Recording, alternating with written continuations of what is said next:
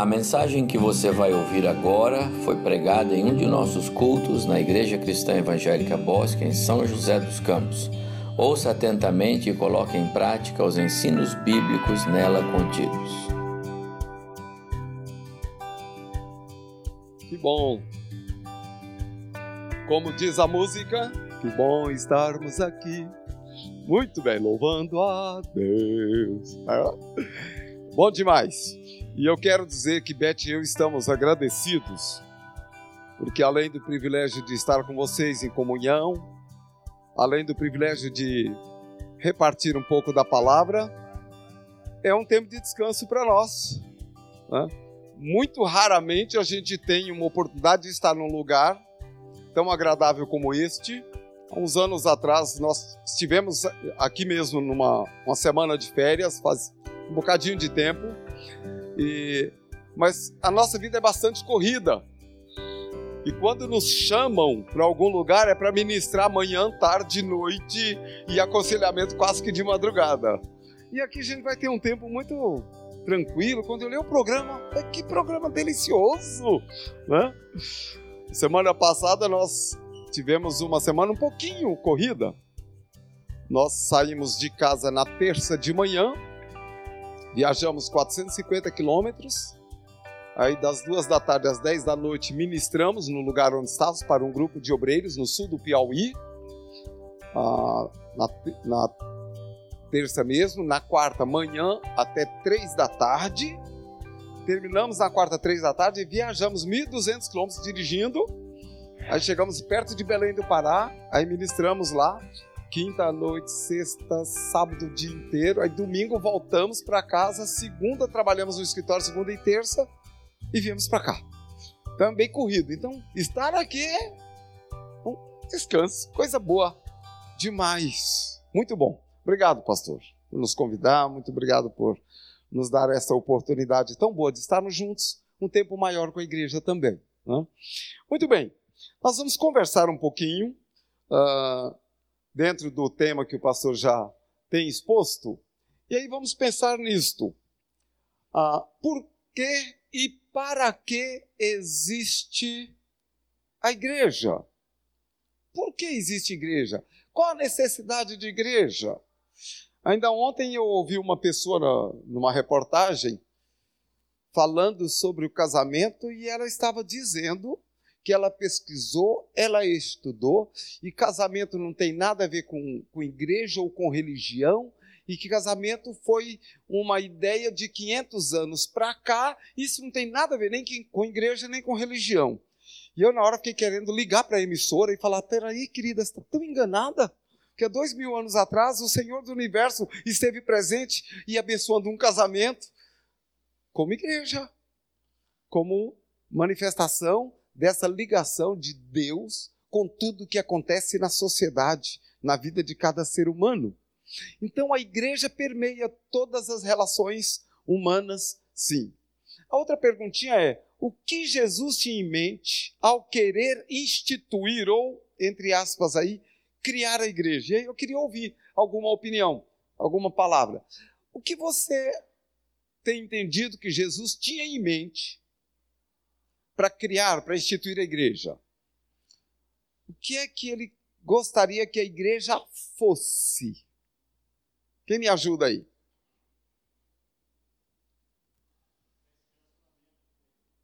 Tivesse relacionamento com ele, ó, joia, que mais?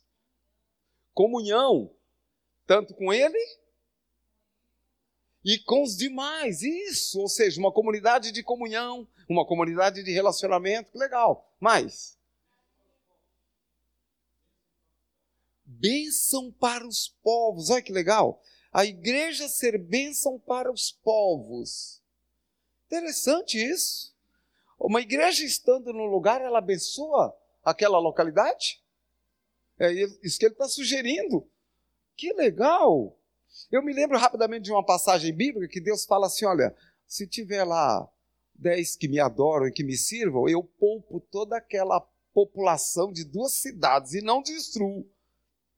E aí eu digo, olha, se tivesse uma igreja de dez membros lá naquela comunidade chamada, duas, né? Sodoma e Gomorra, elas não teriam sido destruídas, ou seja, a igreja presente no lugar, ela aplaca a ira de Deus sobre a pecaminosidade no lugar, porque ela é instrumento de Deus para trazer luz sobre as pessoas e atraí-las a Jesus. Olha que legal! Então é isso mesmo. Ela é bênção para os povos. que mais? Render honras e glórias a Deus. Então é um povo no meio de outros povos que não o fazem. Então é esta, a igreja, ela tributa honra, glória, louvor, adoração a Deus. Isso mesmo, que legal. que mais? A igreja é uma família cristã. Gostei demais do texto que o pastor leu na, na abertura, do Salmo 133, e eu fiquei até depois querendo. Uh, saiu uma nova versão agora, chamada edição revista e transformadora, e ela tem uma linguagem tão interessante nesse salmo, muito gostoso, muito, muito joia.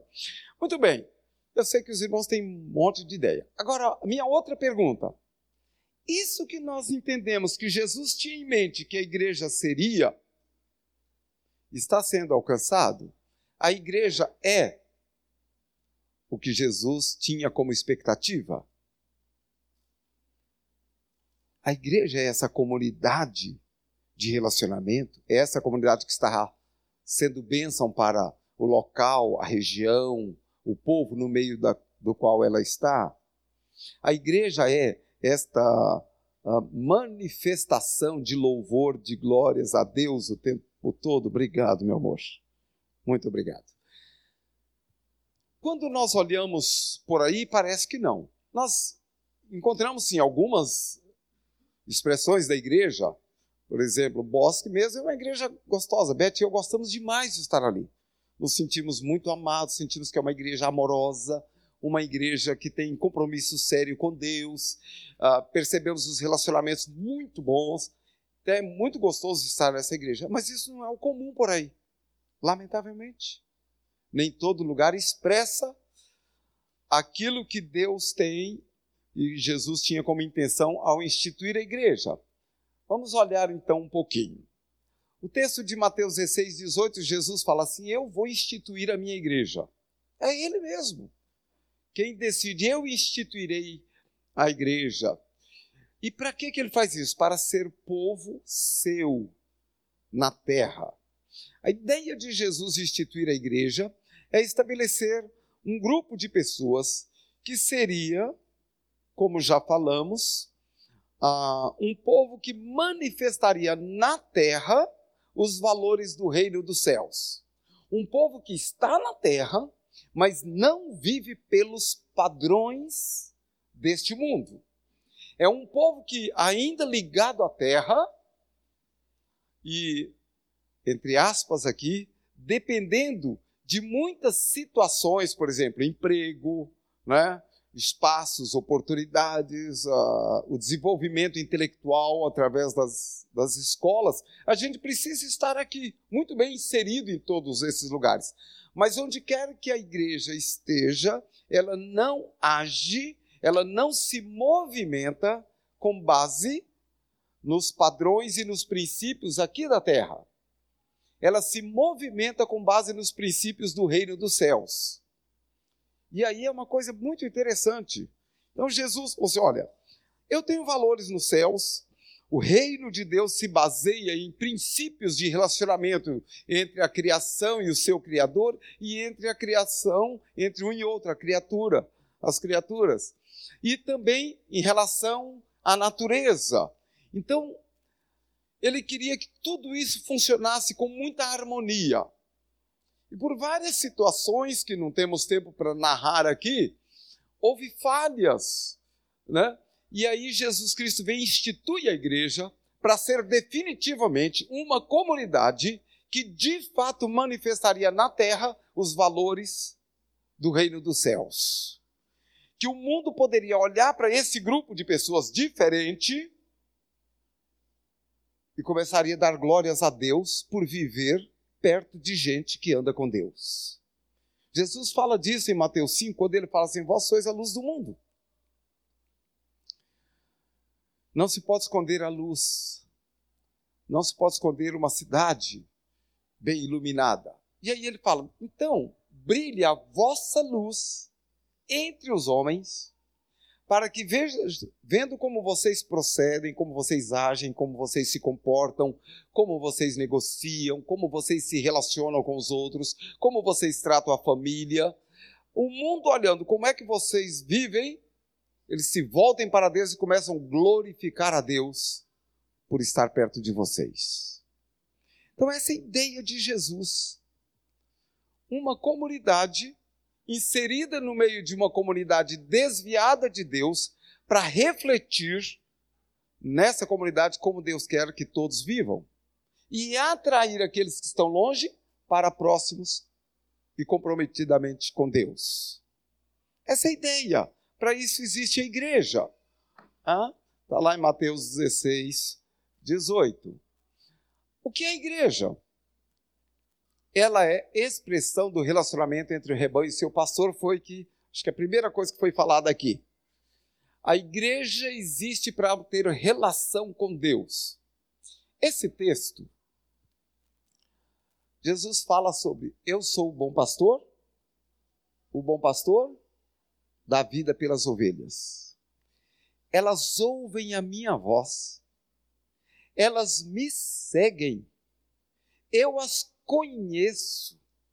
Eu chamo cada uma pelo seu próprio nome.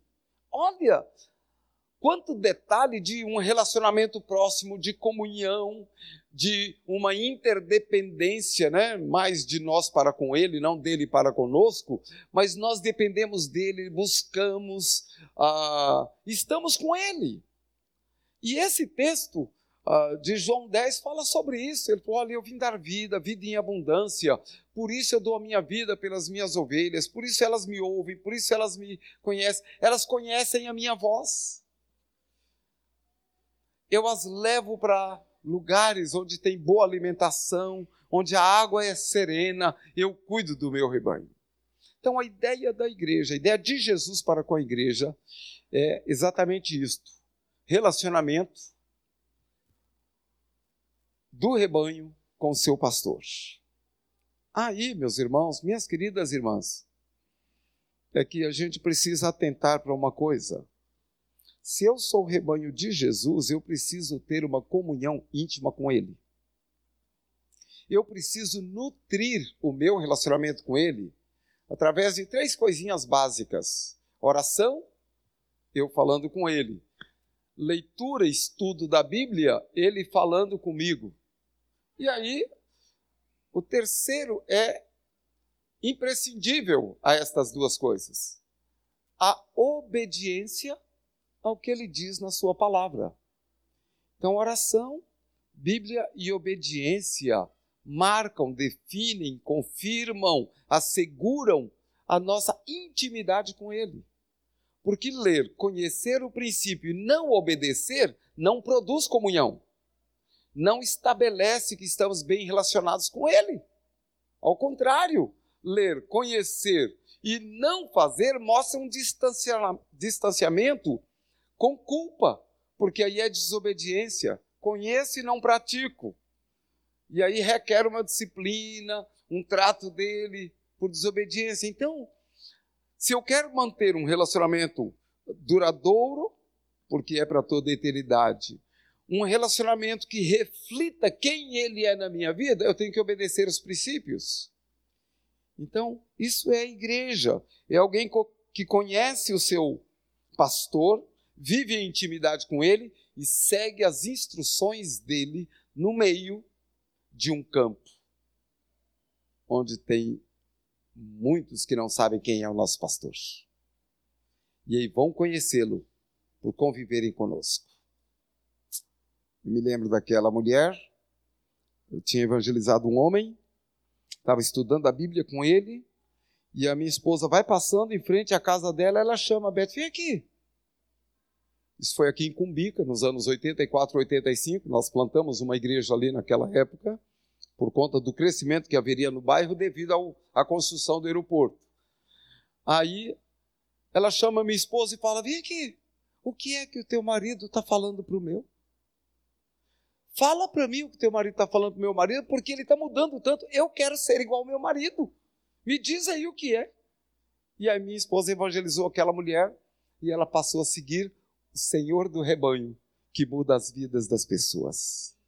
E insere no seu rebanho quem não é, trabalha essas vidas, elas começam a mudar, elas se tornam melhores do que são ou do que eram, e, e elas se tornam modelo para outras pessoas. E eu digo, quando a própria esposa ou o esposo quer imitar o seu cônjuge porque ele mudou tanto, ah, gente, que coisa linda! Eu e você sermos modelo dentro da nossa família, dentro da nossa casa. Nós vamos trabalhar isso um pouquinho mais hoje à noite, sobre como dentro de casa nós podemos influenciar os nossos queridos, os nossos pais, os nossos filhos, os nossos familiares, de modo que nossa família sirva a Deus como acabamos de cantar. Amém? Muito bem. O que é a igreja? Nós vamos fazer essa pergunta uh, várias vezes nesses slides. Efésios 3. Esse texto diz, vamos abrir por gentileza? Efésios 3. Primeiro verso 10, por favor, olha só. Me permitam ler nesta versão. Diz assim: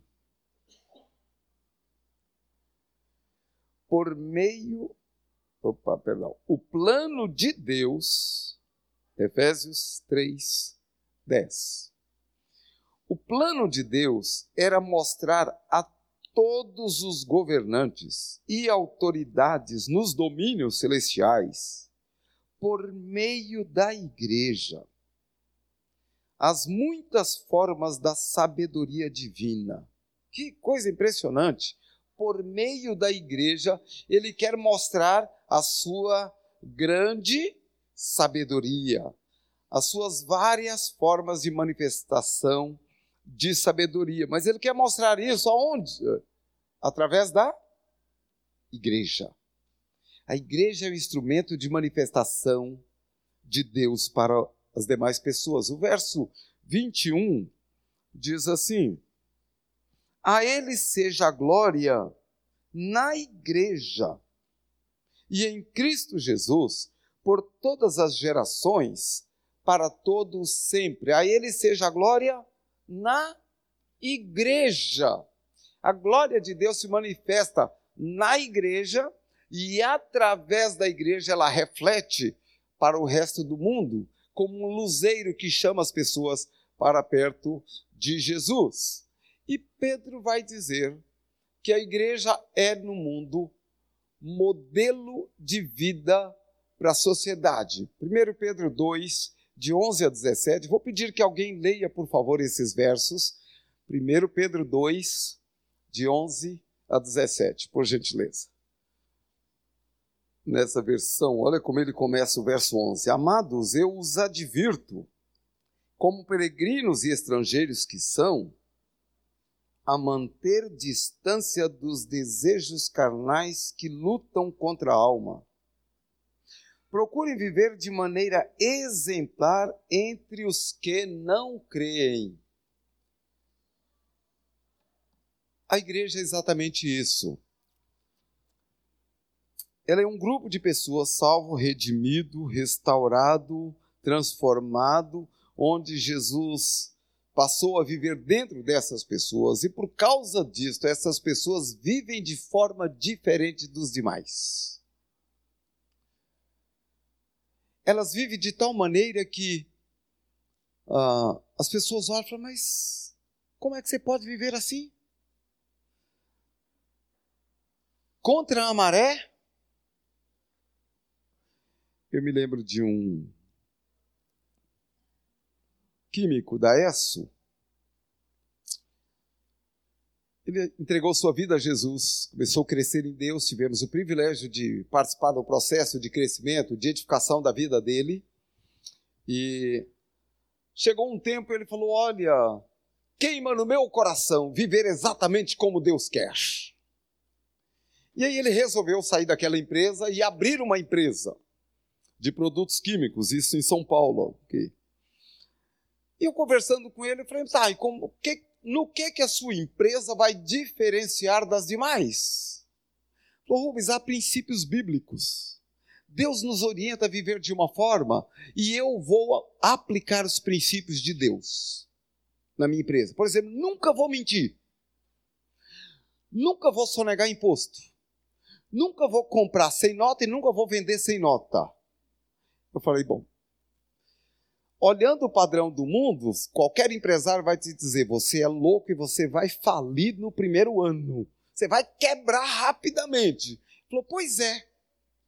Mas se Deus nos chama para viver com Ele, e Ele tem padrões de procedimento, esses padrões, esses princípios têm que ser aplicáveis em tudo quanto fazemos. E não é possível que, por ser filho de Deus, eu tenha que usar as artimanhas ah, mercantis né, do, do mundo para ter sucesso. Deus pode me abençoar. Falei, cara, estou contigo. Me alegrei demais com ele e vamos juntos. Ele abriu a empresa e ele começou a trabalhar com ela. Alugou uma sala, ele foi arrojado, ele alugou salas na Brigadeiro Faria Lima. Logo de cara, um lugar assim. Cara, você tem coragem. Ele falou: não é coragem, é fé. Deus vai me abençoar, porque a aplicação dos princípios de Deus traz êxito e vitória para quem anda com Deus. Que legal. Encurtando a conversa, cinco anos depois, ele comprou aquela sala e mais algumas salas naquele andar daquele prédio. Ele trocou toda a mobília, porque a empresa dele só crescia. Quando ele fez isso, eu falei assim: a primeira mesa que você comprou e te serviu durante cinco anos, eu quero. Eu quero comprar essa mesa. Comprei a mesa dele, levei para minha casa, usei anos e anos aquela mesa. E muito bem. Eu estive algumas vezes com ele, porque eu participava no discipulado dele. Eu estive algumas vezes na empresa e eu sentava lá e o acompanhava fazendo negócios. E eu vi ele perder negócios algumas vezes. Não, meu amigo, não, eu só vendo com nota. E a pessoa do outro lado insistindo com ele: Não, mas eu quero pagar menos, você compra sem nota. Não vendo. Não vendo sem nota, não compro sem nota. O senhor pode procurar uma outra empresa, porque eu não vou vender para o senhor desse jeito. A minha empresa não estimula a sonegação de impostos. E agora um parênteses aqui. Meu. Ainda que a gente ache a carga tributária extremamente injusta. Tá? Não é este o ponto. Ela é injusta e tal. Mas o Najib resolveu viver no mundo como modelo para os demais. Ele era solteiro. Nesse processo, Deus trouxe para ele aquela que Deus preparou para ele. Casou-se. E ele foi crescendo, ele tinha um apartamento pequeno, que era solteiro, comprou um baita de um apartamento na, lá em Perdizes, ali na uma travessinha da Cardoso de Almeida, bairro nobre. Dentro da estância Palavra da Vida, ele comprou um espaço para o seu deleite e lá na, em Atibaia. O homem só foi crescendo financeiramente. E ele falou: Rubens, eu tenho andado com alguns empresários, eu tenho falado de Jesus, porque ele é um evangelista fantástico. E ele foi mostrando: olha, eu sou filho de Deus. E ele me chamou para ser modelo para os outros. E no meio dos empresários na minha área, eu estou mostrando para eles que vale a pena servir a Deus, vale a pena andar com Deus, vale a pena cumprir os princípios de Deus em toda e qualquer situação. Amados, Deus nos chamou para sermos modelo no meio dos demais. Eu gosto dessa expressão que está aqui, para que vocês vivam de maneira exemplar no meio dos que não creem. É tremendo isso. Então nós fomos chamados para isso. Isso é igreja. Efésios 2 ainda, 19 a 20, assim já não sois estrangeiros e peregrinos, mas sois o quê? Olha só as expressões desse texto. O que eu sou, o que você é, o que a igreja é. Nós somos concidadãos dos santos. O que mais nós somos? Somos da família de Deus. O que mais somos? Nós estamos sendo edificados sobre o fundamento dos apóstolos, então não estamos aqui marchando assim com uma ideia que alguém criou agora. Vamos ser uma igreja diferente, porque uh, pastor Evaldo teve uma ideia brilhante, nós vamos ser diferentes todos os. Não! A igreja está baseada nos fundamentos apostólicos de, e dos profetas. Então é algo que Deus vem construindo desde o início da sua relação com a raça humana. Os princípios são eternos, eles estão sendo calcados uh, desde o Éden e nós estamos com os princípios da palavra de Deus. Nós também estamos juntamente sendo edificados para quê? Para sermos habitação de Deus. Deus não habita no templo, aquele belíssimo templo que esta igreja tem, mas ele habita nesses tantos templos que se reúnem naquela casa. Nós somos a habitação de Deus. Deus falou: olha, eu quero que você seja diferente, eu quero que a sua casa seja diferente, eu quero que os seus negócios sejam diferentes, porque eu habito dentro de você, eu habito dentro de cada membro da sua família, de tal forma que os seus vizinhos vão olhar para a sua família e vão falar: nossa, Deus está naquele lugar. Aquela casa ali é diferente, irradia luz de Deus, paz de Deus naquela casa. Que família bonita! Como é bom morar naquele lugar, porque nós temos o privilégio de morar com um povo que anda com Deus. Isso é o que nós somos, a Bíblia diz que nós somos isso. Eu e você somos habitação de Deus. Gente, pensa nisso. O soberano do universo, o criador e sustentador de todas as coisas, é como se ele se ele apertasse aquele botãozinho assim de diminuição, para caber dentro do nosso coração, e lá ele entra, mas ele vive com todo o poder da sua majestade, soberania, glória, exaltação, onipotência, tudo que ele é, está dentro de você, dentro de mim. Nós somos casa de Deus. Isso é fantástico. Isso é para além da compreensão humana. Igreja, o que é? Olha só esse texto. Ah, também vós mesmos, como pedras que vivem. E aqui ele, ele traz à mente a ideia da construção. E ele fala assim: olha, a gente usa pedra para construir, mas vocês são parte de uma construção, não de uma casa, mas de um povo. E vocês são pedras vivas. Vocês são edificados casa espiritual, não uma casa. Ah, de alvenaria ou de madeira ou de qualquer outro material, mas vocês têm vida, é uma casa viva.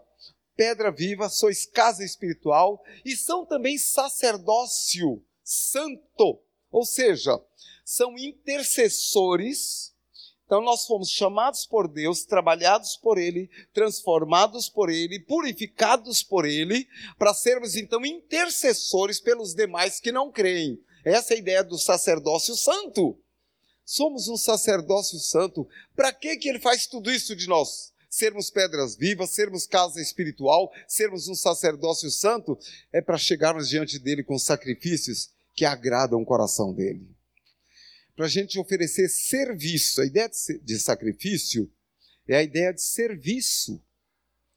A minha oferta, e não estou falando de dinheiro, o ofertar do meu tempo, o ofertar das minhas habilidades, o ofertar daquilo que eu sou, do tempo que Ele próprio me dá, quando eu coloco isso à disposição de Deus, é um sacrifício que agrada a Deus. Quando eu dedico aquilo que eu tenho, aquilo que eu sou, aquilo que eu posso fazer, aquilo que eu tenho habilidade para criar, e eu disponibilizo isso para Deus, falo, Deus, usa isso eu estou aqui com tudo que sou, com tudo que o Senhor depositou em mim, para te servir de tal forma que o Senhor seja honrado e glorificado onde quer que eu esteja. E Deus vai nos usando isso, então nós oferecemos o nosso serviço a Deus de maneira que ele se agrade. De tudo que fazemos, não é só quando tocamos tão bem ou cantamos tão bem aqui, quando varremos a casa, quando carregamos a sacola de uma pessoa, quando nós oferecemos o nosso tempo depois que eu entreguei a vida a Jesus, aos 17, Deus me mudou rapidamente da empresa. Eu trabalhava numa fábrica de lustres, era soldador de lustres naquela época. Deus me levou para uma grande empresa, onde eu fiquei vários anos até que saí, quando Deus me tirou para o ministério. Era impressionante o que Deus fazia ali. Eu era um menino. Mas eu recebia dentro da minha sala pessoas para pedir conselhos sobre o casamento. Pessoas tinham brigado em casa no final de semana. Rubens, diga alguma coisa para mim. Que eu sei que Deus está na tua vida. E você pode me dizer alguma coisa para consertar meu casamento? Me ajuda. Engenheiros sentavam na minha sala, uma simples sala, porque era um menino. Cuidava de três departamentos da empresa, mas estava ali. Mas transitava no meio de todos eles. Uma vez entrou um novo diretor no grupo, e a secretária ligou e me chamou, me levou à sala dele e falou: Olha, essa é a pessoa. Ele falou: Posso confiar nele? Ela falou: pode entregar ouro em pó na mão dele e dormir sossegado, que não vai faltar uma grama. E aí aquele homem me encarregou de um serviço de transações bancárias. Ah, uma das empresas era títulos de valores, e eu fui fazer algumas transações, tudo com títulos ao portador. Uma, uma fortuna e eu fui para os bancos no dia seguinte fazer uma série de situações. Era diferente de hoje, você só digita e as coisas acontecem. Naquela época, às vezes, até tra uh, transportar dinheiro dentro de uma mala de viagem cheia de um lugar para outro, a gente fazia. Tinha muita coisa naquela época. E eu era pessoa, não tinha nada de especial em mim, a não ser o fato de ser habitação do Deus Todo-Poderoso. E ele fazia as coisas, e aí as pessoas viam alguém confiável, alguém respeitável, alguém que tinha um conselho a despeito da pouca idade. Deus fazia isso. Então, isso é o que nós somos. Nós oferecemos a nossa vida, a nossa profissão, o nosso trabalho, a sabedoria, a inteligência, a habilidade, a profissão. Tudo que Deus nos permite ter, a gente disponibiliza a Ele. E a maneira como trabalhamos traz honra e glória a Deus, agrada a Deus, e Ele faz as pessoas olharem para nós com outros olhos. Fala assim: opa, rapaz, esse cara anda com Deus e é estimulante viver com Ele. E eu quero conhecer a Deus porque eu estou vendo algo diferente na vida dele. Assim somos nós. Assim somos nossa família. No bairro onde moramos, no prédio onde moramos, as pessoas precisam saber que tem uma família que brilha a luz de Deus ali. Isso nós somos. Igreja de Deus, povo de Deus, filhos de Deus. E aí nós vamos fazer tudo isso agradando a Deus por intermédio de Jesus.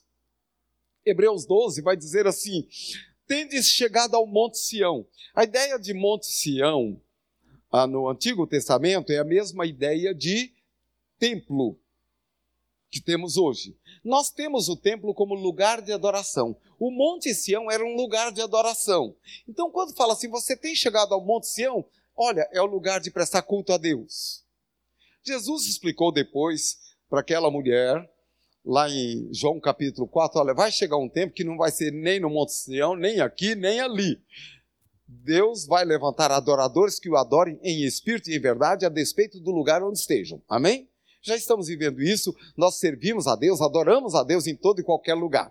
Mas ainda no contexto ali diz assim: tende chegado ao Monte Sião, a cidade do Deus vivo, ou seja, o lugar que agrada o coração dele, a Jerusalém celestial, e a incontáveis hostes de anjos. Ou seja, diz o texto anterior que nós, nós somos peregrinos, que nós somos concidadãos dos santos. Uma referência que nós estamos ligados não ao que acontece na terra, mas ao que acontece nos céus. Nós fazemos parte da comunidade celestial.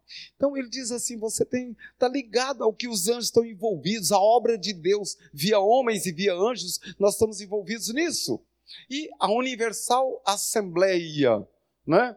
A Igreja dos Primogênitos arrolados nos céus. O meu nome, o seu nome, está cravado nos céus como um cidadão de lá. Nosso passaporte já está garantido. Nós temos entrada livre em todo o tempo, porque nós somos de lá. Nós somos de lá. Isso é bom demais. Ele é o juiz de todos, não vou falar sobre isso agora também. Timóteo 3,5: Para que fique sabendo como se deve proceder, eu gosto da palavra, proceder, aonde? na casa de Deus. E aqui não está falando do templo de quatro paredes. A casa de Deus sou eu e é você. Deus mora em mim, Deus mora em você, Deus mora em nós. E se nós somos casa de Deus, como é que vivemos nesse mundo? Então, como é que devemos proceder? Como é que nós devemos agir? Como é que nós devemos fazer as coisas? Como proceder na casa de Deus, que é a igreja do Deus vive, e ela é a coluna e baluarte da verdade. A igreja expressa no mundo a verdade. Não usamos a mentira nunca, em nenhuma situação, em nenhuma possibilidade, porque a mentira não faz parte do reino de Deus, do povo de Deus. A mentira faz parte sim do reino das trevas, ou a, a palavra melhor é império das trevas, segundo Colossenses 1,13 ele nos liberta do império das trevas, onde reina a mentira, a falsidade, a imoralidade, e ele nos leva para o reino da verdade, para o reino do amor. E nós vivemos ali. Então,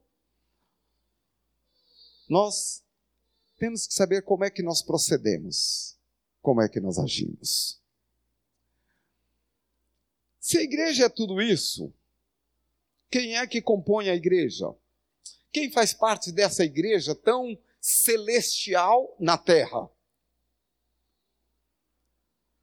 A igreja é composta por famílias seguidoras de Jesus, que vivem para expressar na terra os valores dos céus. Vivem segundo o padrão estabelecido por Deus, os princípios de vida estabelecidos por Deus. Nós somos chamados como família, irmãos, pense bem nisso. A salvação é individual. Cada um precisa tomar a decisão individualmente diante de Jesus e fazer uma entrega individual, pessoal e voluntária, não forçada por ninguém ou por qualquer outra circunstância, mas deve ser voluntária a decisão. Eu quero entregar minha vida a Jesus, eu decido me entregar a Jesus, eu vou viver com Ele. Então a gente faz isso pessoalmente, mas em todo o tempo Deus trabalha com a família. Em todo o tempo.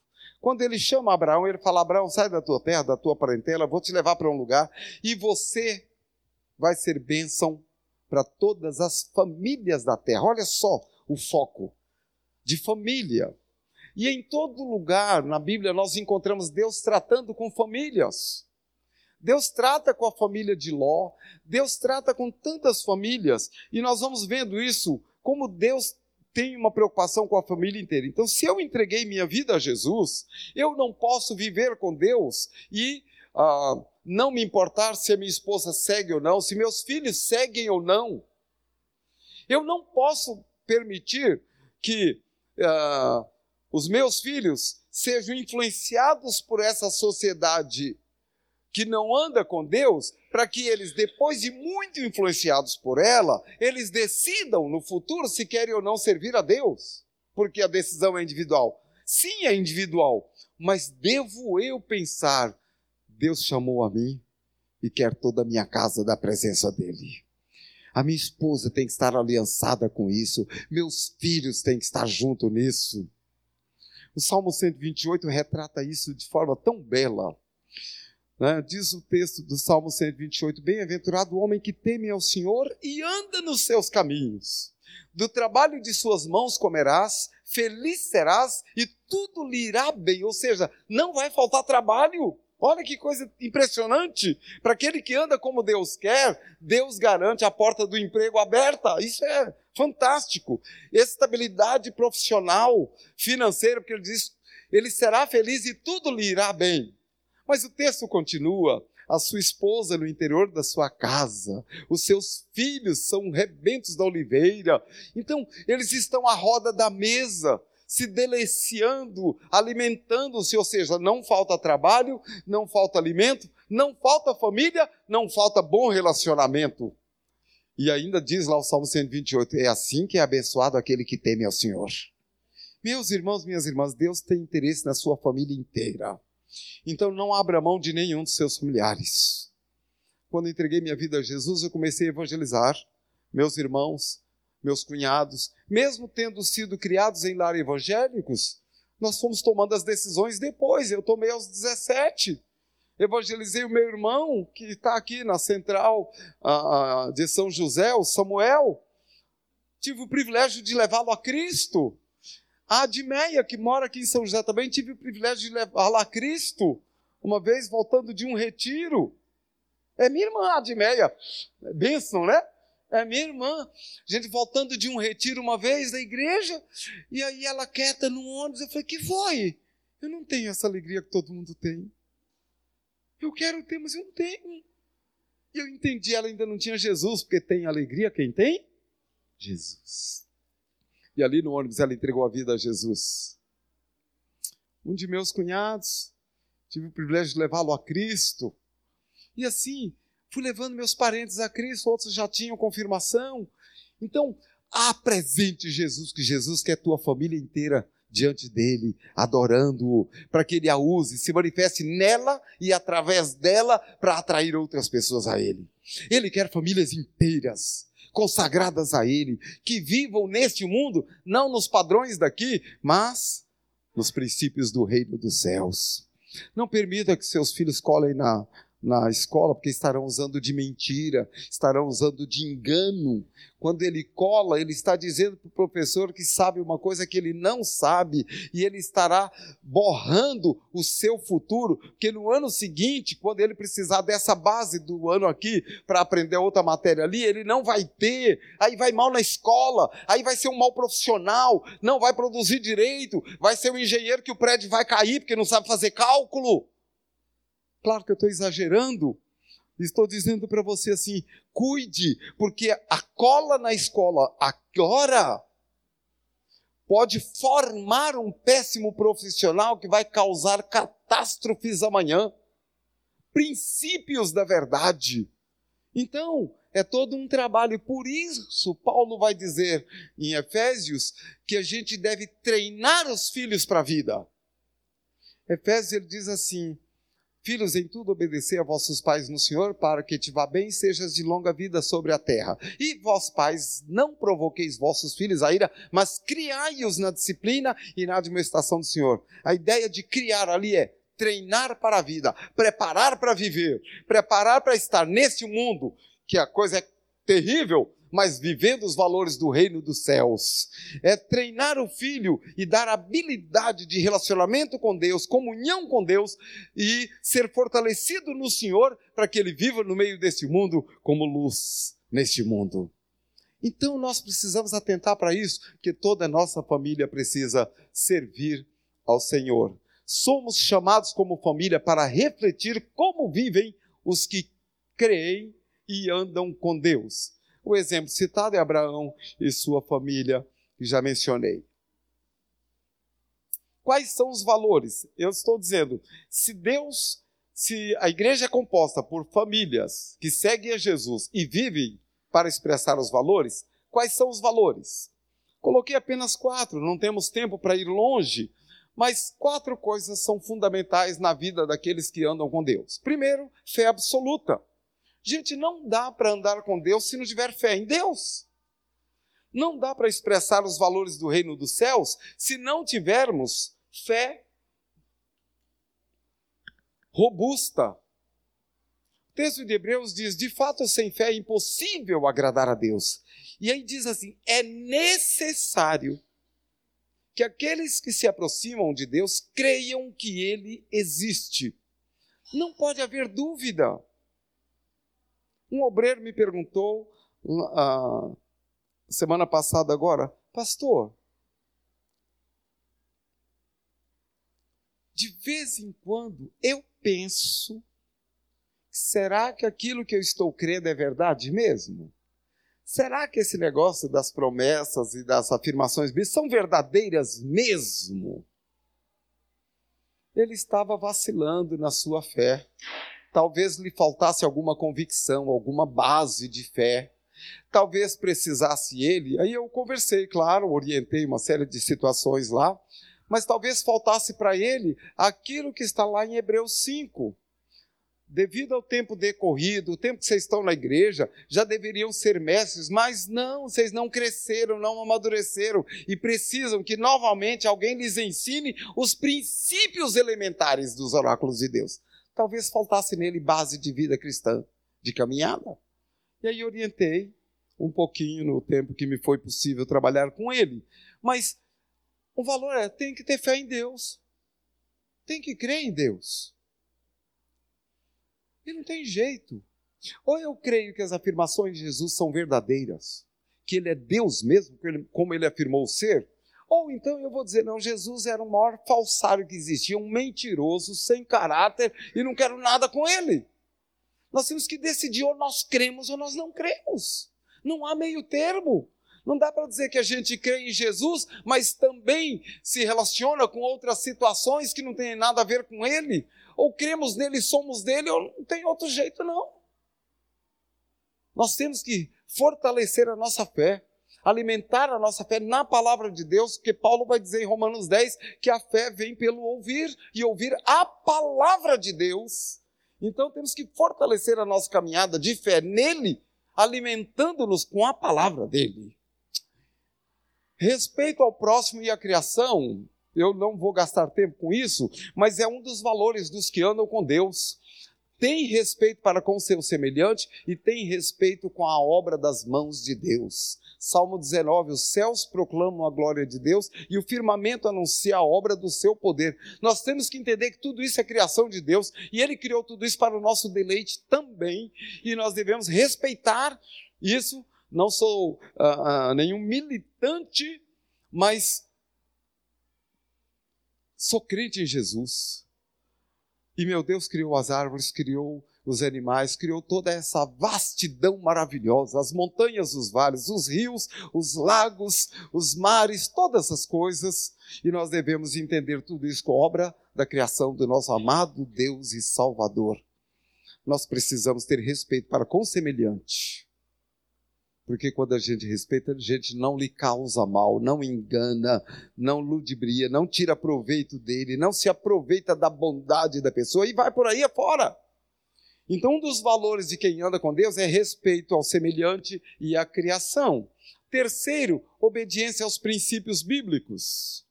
Nós estamos chegando ao final, porque eu penso que já a hora já está, né? Ah, respeito aos princípios bíblicos. E aqui eu citei os capítulos 5 e 6 de Efésio para uma consulta mais pormenorizada, mas só vamos olhar os primeiros versos do capítulo 5.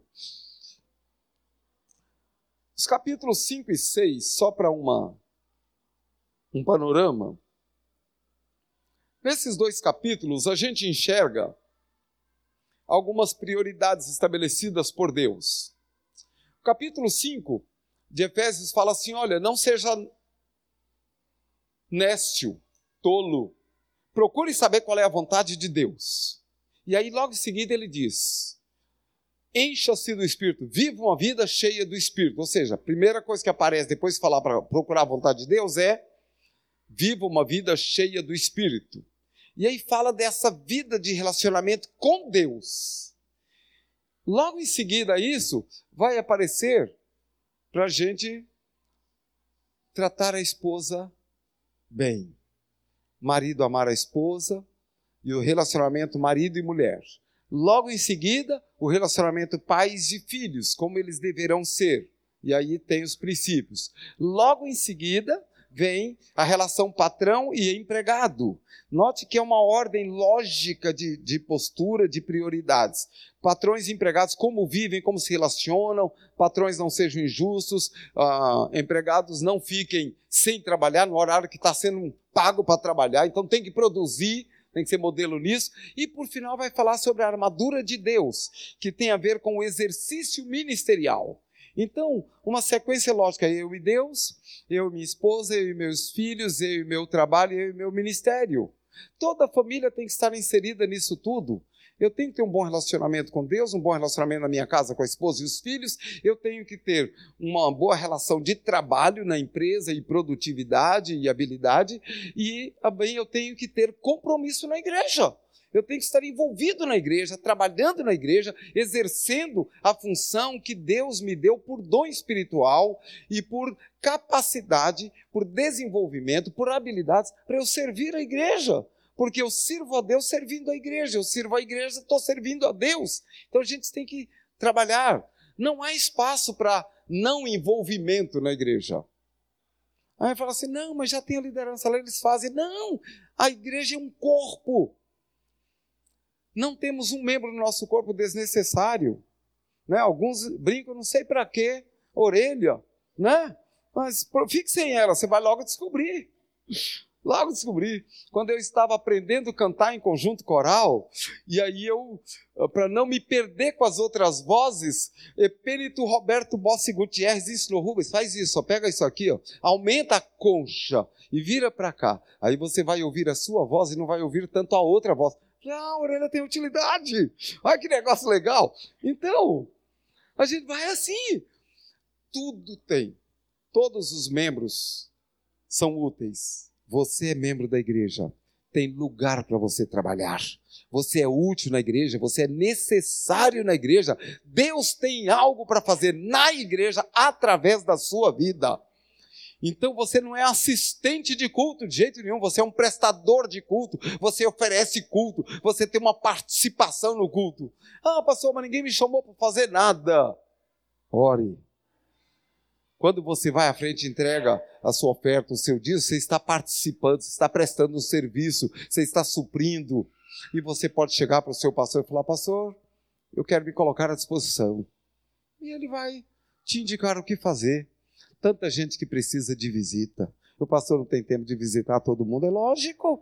Mas ele pode comissionar, você pode, comissionado por ele, ir lá em nome da igreja, vir aqui mandado pelo pastor, representando a igreja, visitar você e orar com você. Imagine quanta gente seria visitada. E vamos por aí afora. Quarto lugar, qual é o outro valor? Compromisso com a obra da reconciliação. Quem anda com Deus tem alguns valores, e um deles é esse: compromisso com a obra da reconciliação. Vamos abrir, por gentileza, 2 Coríntios 5. 2 Coríntios 5. 18 a 21. Diz o texto, 2 Coríntios 5, de 18 a 21. E tudo isso vem de Deus, aquele que nos trouxe de volta para si mesmo por meio de Cristo, e nos encarregou de reconciliar outros com Ele. Quero repetir isso. Isso procede de Deus, isso vem de Deus, aquele que nos trouxe de volta para si, por meio de Cristo, e nos encarregou de reconciliar outros com Ele. Pois em Cristo, Deus estava reconciliando consigo o mundo, não levando mais em conta os pecados das pessoas, e Ele nos deu esta mensagem maravilhosa de reconciliação. Agora, portanto, somos embaixadores de Cristo. Deus faz seu apelo por nosso intermédio falamos em nome de Cristo quando dizemos reconciliem-se com Deus.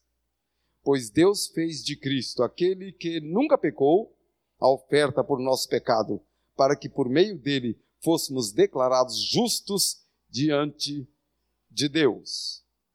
Todo crente, toda família tem que estar comprometida com a obra da reconciliação. Ou seja, não dá para conceber que eu, a Beth e os meus filhos não nos envolvamos com o que Deus está fazendo no mundo. Não é possível sermos habitação de Deus, sermos casa de Deus, sermos povo de Deus e não nos envolvermos com o que Deus está fazendo para atrair outras pessoas a Ele todos nós podemos nos envolver com a evangelização do mundo. Através da igreja local onde participamos, Deus traz a direção, Deus concede a cada igreja local habilidades. Nenhuma igreja é igual à outra, mas Deus usa cada uma na potencialidade que Ele mesmo concedeu a ela para uma área de atração de pessoas e ele vai usar cada um dos membros de uma igreja local para impactar pessoas perto dela e longe dela com o evangelho. Se não por idas diretas, por idas indiretas, através de outras pessoas que vão. Mas a igreja tem que estar envolvida com o processo que Deus está levando em franco desenvolvimento, em ação contínua de atrair todas as pessoas a Ele. Esse texto diz: Deus nos entregou o ministério da reconciliação. Olha só o que é a igreja. A igreja é um instrumento de Deus para chamar o mundo para reconciliar-se com Deus, voltar-se para Deus. E aí ele vai usar eu e você. Então, não tem espaço para crente dizer assim: não, eu não sou obreiro, não, eu não faço isso, não, eu não. Nós já somos habitados por Deus já somos capacitados por Ele, porque Ele próprio vive em nós com tudo que Ele é, para manifestar-se através de nós e atrair pessoas. E isso independe de cargo. Isso não é para pastor ou presbítero ou missionário, isso é para o crente. Nós somos revestidos, habitados, uh, empoderados pelo Espírito Santo. Atos 1,8: recebereis poder ao descer sobre vós o Espírito Santo e sereis minhas testemunhas. Nós somos testemunhas dele em todo o tempo, no lugar onde trabalhamos, onde moramos, onde estudamos, onde andamos, onde passamos férias. Deus nos usa para isso. Nos usa.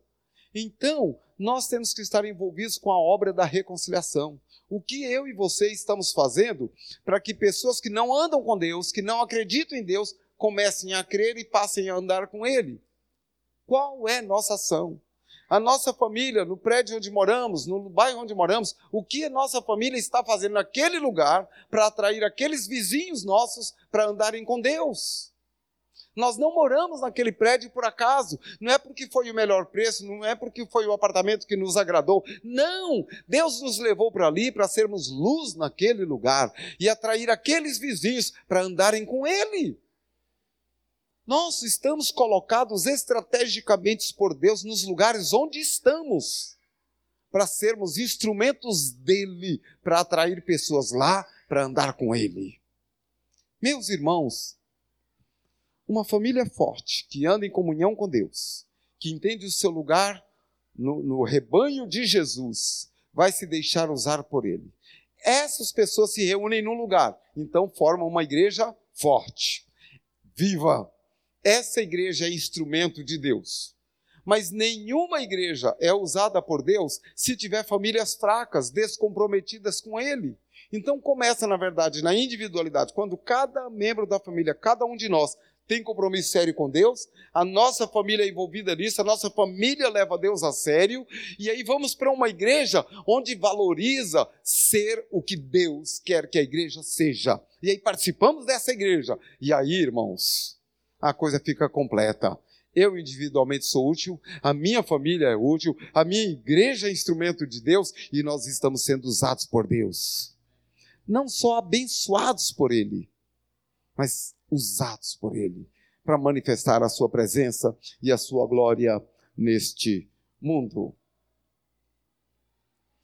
Devemos enxergar a igreja como ela é: uma instituição divina e que mais? E espiritual. Então, note, a igreja não é tão somente, ainda que tudo isso tenha valores, mas a essência da igreja não é a estrutura denominacional. Ah, nós vamos trabalhar porque a nossa denominação tem que preservar, tem que crescer. Tem seus valores isso. Mas muito acima disso, a igreja é uma instituição divina e espiritual. Ela não é uma forma administrativa de religiosidade, não é. Instituição divina, espiritual, sob o comando e controle de Deus. Me lembro de uma família, numa igreja que eu pastoreei, que eles tinham um hábito assim: mandavam no pastor. O pastor, se não fizesse o que eles queriam, eles mandavam o pastor embora. Até que eu cheguei lá. E aí, logo, logo houve uma situação e eles me chamaram. Olha, você vai mudar tal coisa.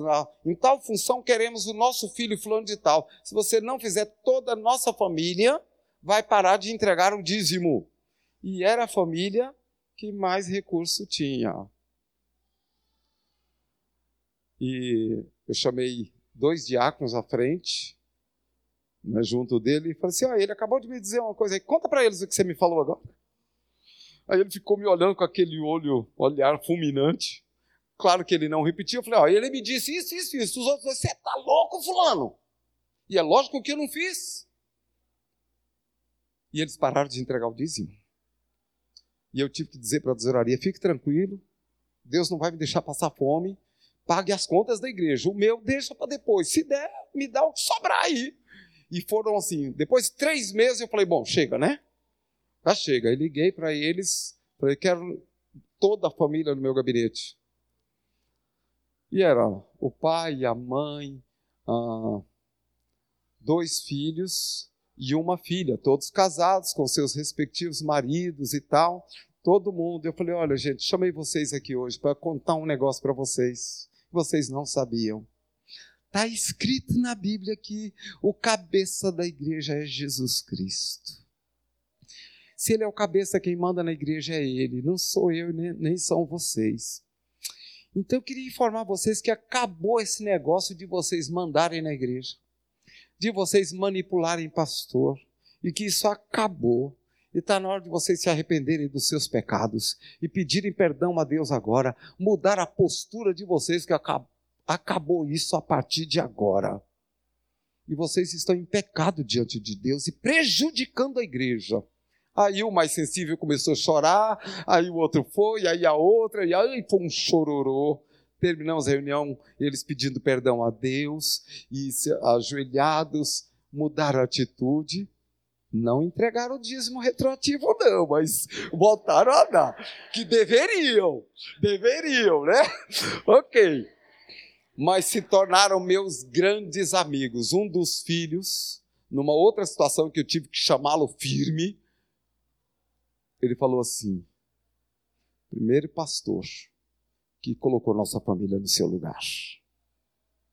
Eles não sabiam que o comando está nas mãos de Deus você e eu. Deus nos dá o privilégio de ter o Evaldo, o pastor Evaldo, com todo respeito. Mas quem manda nessa igreja é o Senhor. Ele segue as instruções do Senhor. Se não for assim, ai de nós. Pior ainda, ai dele. É ou não é? Assim, nossa vida e nossas ações, tanto individualmente como em família, devem o que, irmãos? ser comprometidos com a obra que Deus está fazendo. Através de quem? Deus está fazendo uma obra através dessa igreja. Essa igreja não vive por si e nem para si. Ela vive por causa de Deus e para Deus, para cumprir os propósitos dele. Então vamos pensar em tudo isso e viver. E se houver alguém que está vivendo aquém disto que compartilhamos hoje, não chega a ser um estudo bíblico, mas era uma reflexão, é uma lembrança de algumas verdades sobre a igreja e sobre nossa vida e sobre nossa família. Se não tiver encaixado nisso, use esse tempo. Teremos muito tempo livre para descanso, para lazer, para comunhão, temos. Mas com certeza você vai achar um tempinho para estar a sós com Deus e falar: Deus, eu não estou sendo assim não. Eu não sou expressão dos valores do Reino dos Céus no meio onde eu vivo, Senhor e aí faça um acerto com Deus. Deus, a minha família não está sendo. Deus, eu preciso orar com a minha família. Peça graça a Deus. E se possível for, chame a sua família e ore a Deus com ela. Fala, nós queremos ser uma família que anda como Deus quer. Faça isso. Aqui é um lugar fantástico para termos esse tipo de situação, de ajuste, de acertos com Deus, de aprimoramento do nosso compromisso com Ele. Então, olhe isso e gaste algum tempinho Amanhã de manhã, por pura graça de Deus, nós teremos uma oportunidade de renovar nosso compromisso com Ele nesse sentido. Ore por tudo isso e abra o seu coração para deixar Deus ir movendo você, para voltarmos, subirmos a serra crentes mais consagrados, famílias mais santificadas em Deus e igreja mais forte no Senhor para sermos e fazermos tudo o que Ele quer. Amém, queridos?